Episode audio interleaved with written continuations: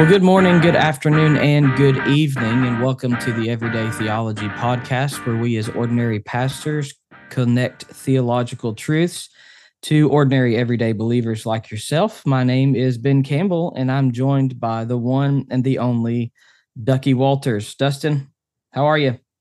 I'm doing well. I'm glad to be here today. I've missed being able to talk with our talk with you and hopefully uh, not bore our listeners to death too bad. But it's good to be back today, and especially in this Advent season. Uh, we've talked before, Ben. This is one of my favorite one of my favorite times of the whole year in the Christian calendar, mm-hmm. and it, it, even really invites me to think about um, just our connection with the broader church, little C Catholicity, when we think about the Advent season and how Christians all around the world are celebrating Christ's first coming and his his second coming. And so I I love this season, and I'm really excited about our episode today. I think we've got some good content that's going to come out over the next two or three episodes. What we're really going to do, listeners, is just walk through um, some some different passages of Advent uh, from Scripture um, because there's there's so much that's contained in the season of Advent that's often missed. I don't know um, how far you want me to go with this, Dustin, but you know there Advent is much more than just the Christmas season. And we relate it to Christmas. We celebrate it during Christmas, but it's also just much more than that. So um, today we're going to be covering one of the most probably one of the most popular um, prophetic passages about the birth of Jesus in Isaiah chapter 9. So, Dustin, if you want to, uh, go ahead. We can read verses uh, 2 through 7 of Isaiah chapter 9. Isaiah chapter 9, verses 2 through 7. I'm reading from the Christian Standard Bible. It says, The people walking in, in darkness have seen a great light. A light has dawned on those living in the land of darkness. You have enlarged the nation and increased its joy. The people have rejoiced before you as they rejoice at harvest time, as they rejoice when dividing spoils. For you have shattered their oppressive yoke and the rod on their shoulders, the staff in their oppressor, just as you did on the day of Midian. For every trampling boot of battle and the bloodied garments of war will be burned as fuel for the fire. For a child will be born for us, a son will be given to us, and the government will be on his shoulders. He will be named Wonderful Counselor, Mighty God, Eternal Father, Prince of Peace. The dominion will be vast and its prosperity will never end. He will reign on the throne of David and over his kingdom to establish and sustain it with justice and righteousness from now on and forever. The zeal of the Lord of armies will accomplish this. So there's a, a, a massive prophecy here about the the coming of the Messiah.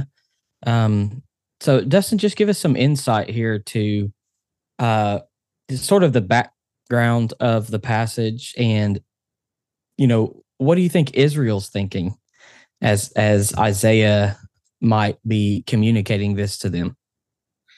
One of the things about Isaiah that has always astonished me is the way in which the messianic prophecies in Isaiah are so obviously vividly accurate, vividly clear.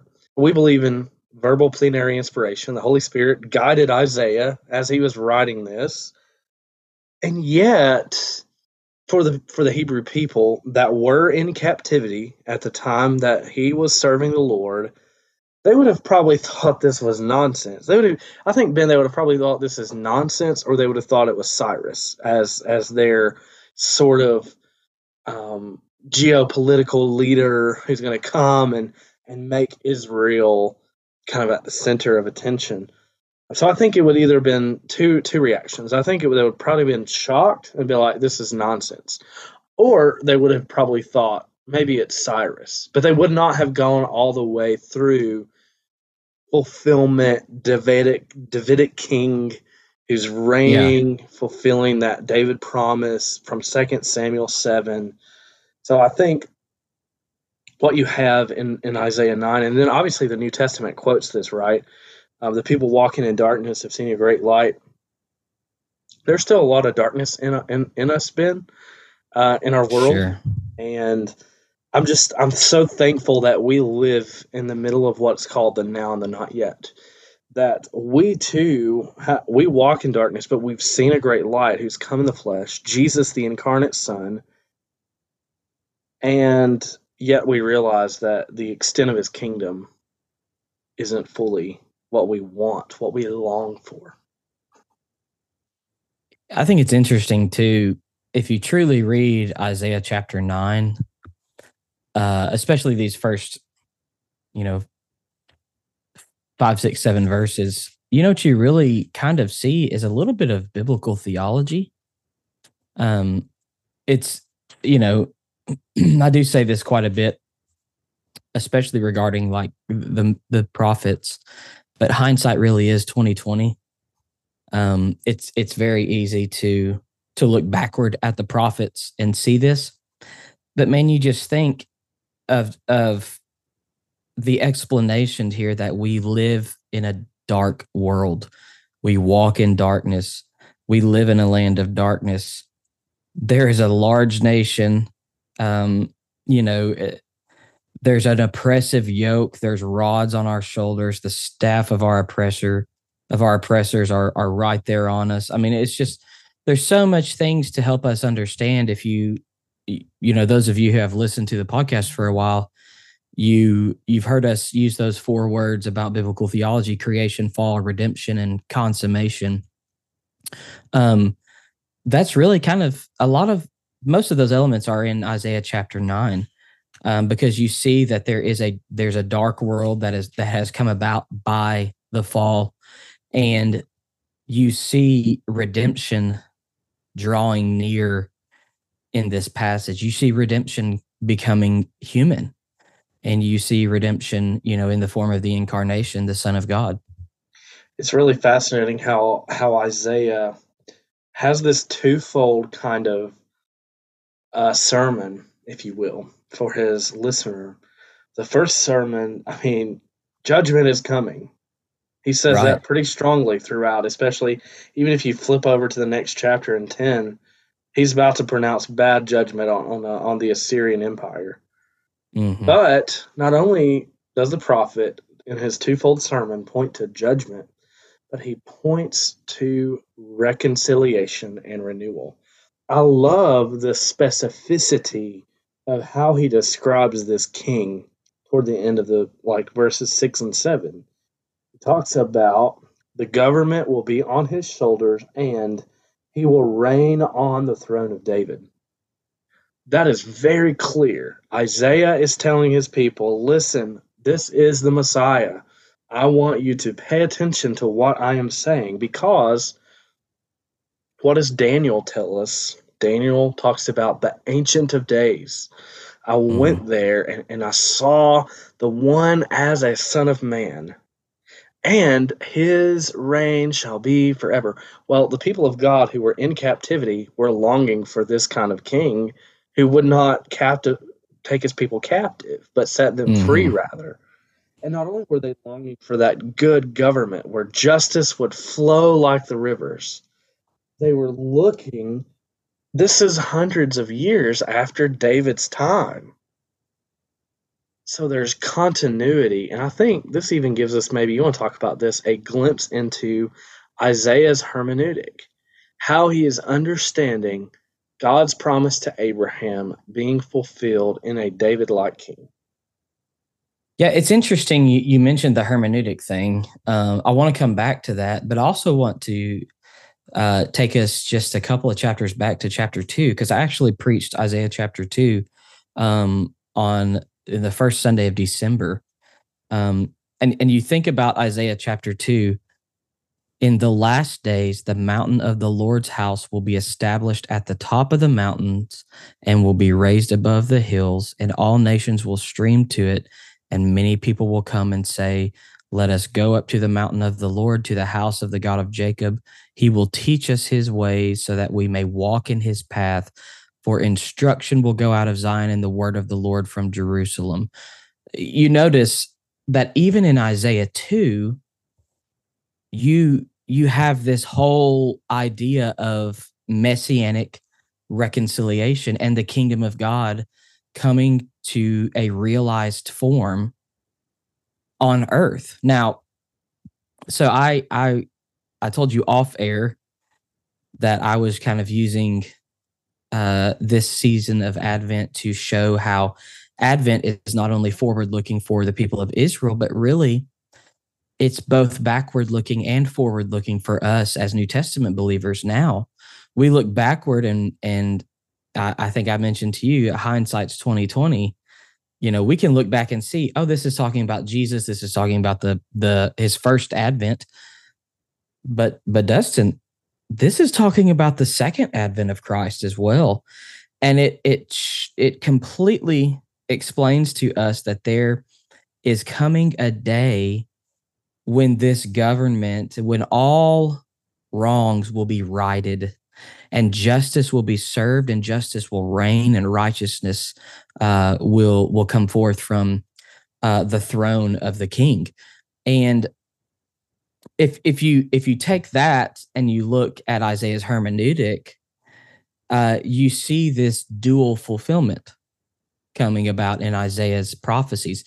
I'm convinced you see that in in in a majority of the prophets anyway. You see that dual fulfillment um, so it's not only fulfilled, you know, in Jesus, but it's going to be fulfilled later on for us as well in this in the second coming in the last days. And it's something that Isaiah's people, uh, Isaiah's people, Isaiah's audience uh, can look forward to, but it's something that we look back and we say, "Oh, there's there's more than one meaning here," and uh, I, I think that's just so rich for us to to consider during this Advent season. You mentioned the hermeneutic. I'm, I'm a little bit torn by that, just to be honest with you. I'm wondering, and, and how do you know? You know, you can't really know, but but did Isaiah truly know what he was writing?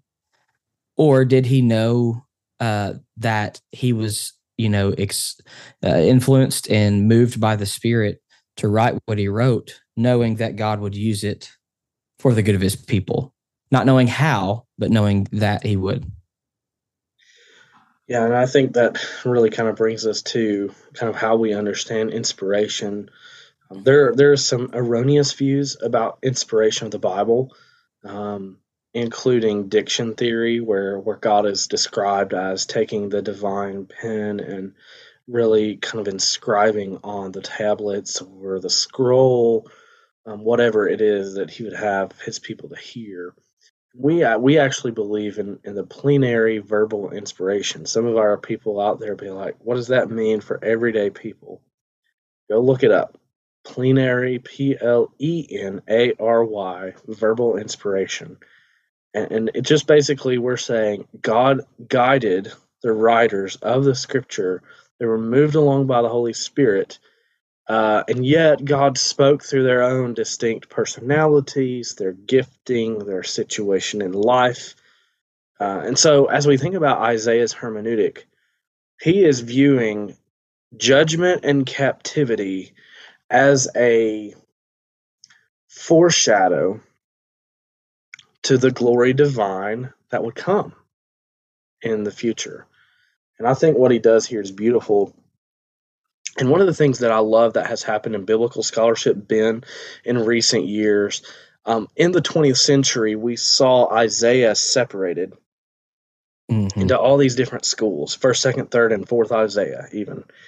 And I personally, that flows from higher criticism, and, and we can learn much from higher criticism and, and text criticism of the Bible. I think that Christians need to read books on text criticism of the Bible and so on.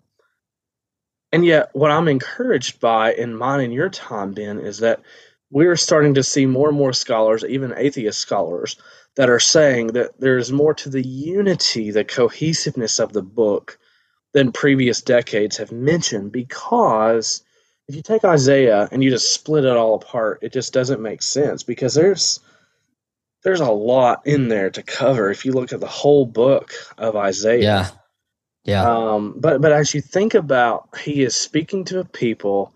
He wants them to view God's judgment in light of, or as part of the purifying. What what what the prophet Malachi says as the refiner's fire. Yes. Isaiah wants his people to say, Y'all are going through it right now, but I need you to believe that God keeps his promise and the Messiah is coming. And when the Messiah comes, everything will be right in the world. Yeah, and and so when I preached Isaiah 2, I, I wanted to really try. I'm for those of you that know me, I'm not very a very creative person. I I don't I don't do well making things fun and creative. I just don't. It's not who I am. It's just not my personality. It's really hard for me to do that kind of stuff. But I tried um to to get our people um to sort of put themselves in the shoes of Israel, reading from a scroll or hearing it taught Isaiah chapter 2. And if you do that, all you can think of is they're going to, who wouldn't expect a reigning political leader with Isaiah's words? You know, like we, we just so often give Israel or the Jews, the first century Jews, you know sort of the the bad rap when it comes to those things. And i'm just here to tell you man reading that and studying that i would have expected a political leader too. I would have expected someone to come up and reign in rome if i was a first century jew when he says god is going to establish his house off the top of the mountain and all the other nations are going to stream to it which is totally backwards because streams don't flow uphill. You know, it just doesn't make any sense unless you're thinking politically. But you're absolutely right on on the expectation of the political king there. Um, and so those connotations definitely arise. You know, it's just fascinating that the prophet of the Lord could be writing so many years after David and so many years before Jesus was born. By the way, don't they still they read the Isaiah scroll like in Jewish synagogue, right? Yeah, I'm pretty sure they do. Well, 53 brings some great challenges to them uh, regarding the suffering servant. But anyway, Isaiah here is, and, and you mentioned chapter two. We could have mentioned chapter seven, um, Isaiah nine. You know, all of these passages together are collectively pointing to the one who I love the verb here in verse four of chapter nine, are, is going to shatter the oppressive rope, yoke mm. of the enemy.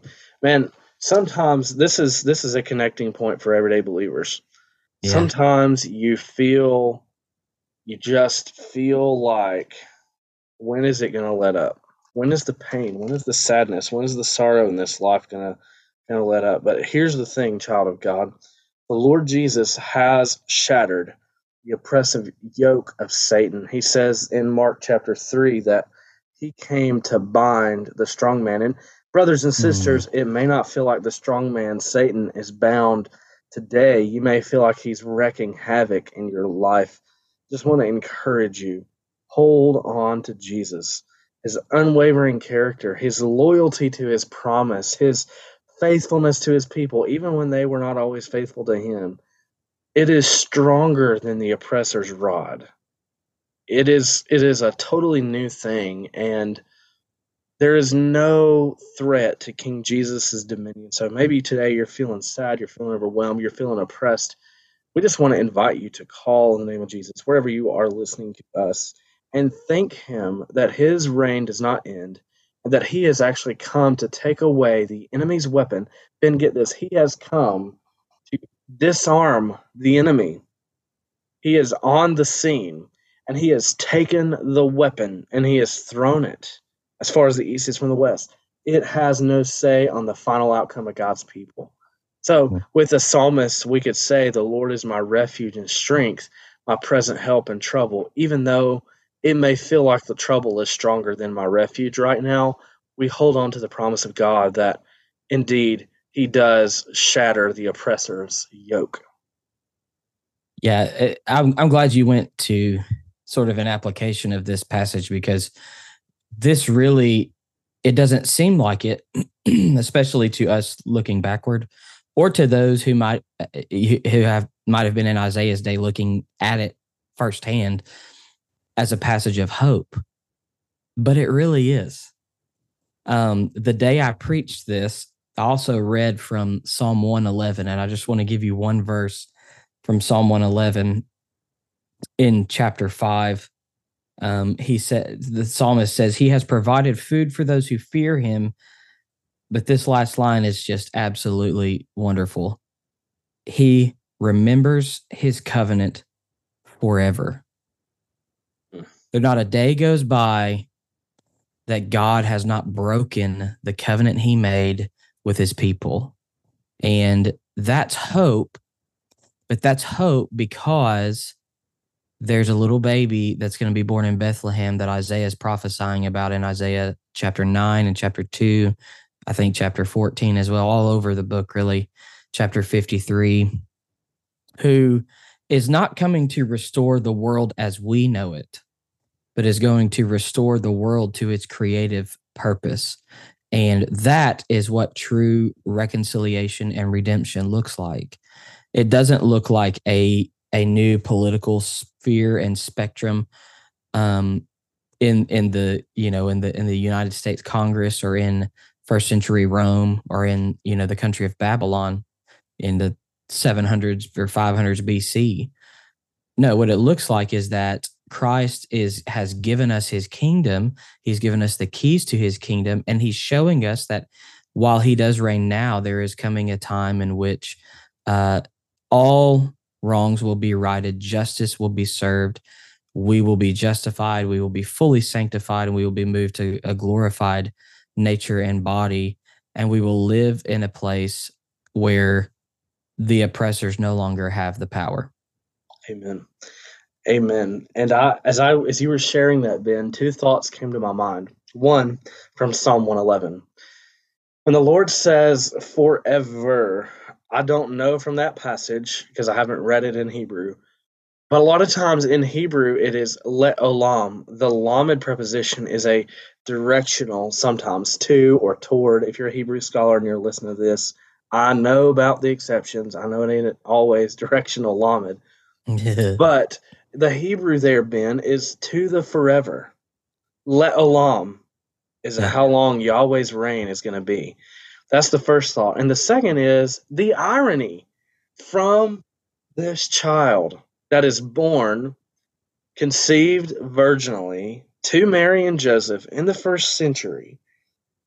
From this one, by the way, this is the child that the Magi went and worshipped, and they poured out their their gold and their frankincense and their myrrh, and they worshipped yeah. him. And then we read in the Gospels that when Jesus was raised, sometimes before, that people worshipped him and he didn't stop it, which goes to a discussion on the incarnation. I hope y'all go listen to that podcast episode. Yeah. Because all of this is connected. But oh, the irony, oh, the irony that this child is going to be the king overall. The king who not only establishes justice, notice verse 7, Ben, but also sustains it. Mm-hmm. That talks about God's providence. Yeah, absolutely. Yeah. So the it's it's interesting. I, I just happened to pull up my Logos Bible software while you were mentioning uh, those two little tidbits. If you look at Leolam, uh, you realize that it is an absolute uh, participle in the Hebrew, and it is or an absolute noun, excuse me, and it, it's a futuristic type of word. It means now, but it means into the unending future. It's a it's an indeterminate amount of time. So he will never, in other words, you can say it that he will remember his covenant forever, or you could say he will never not remember his covenant. Oh yeah, that's good.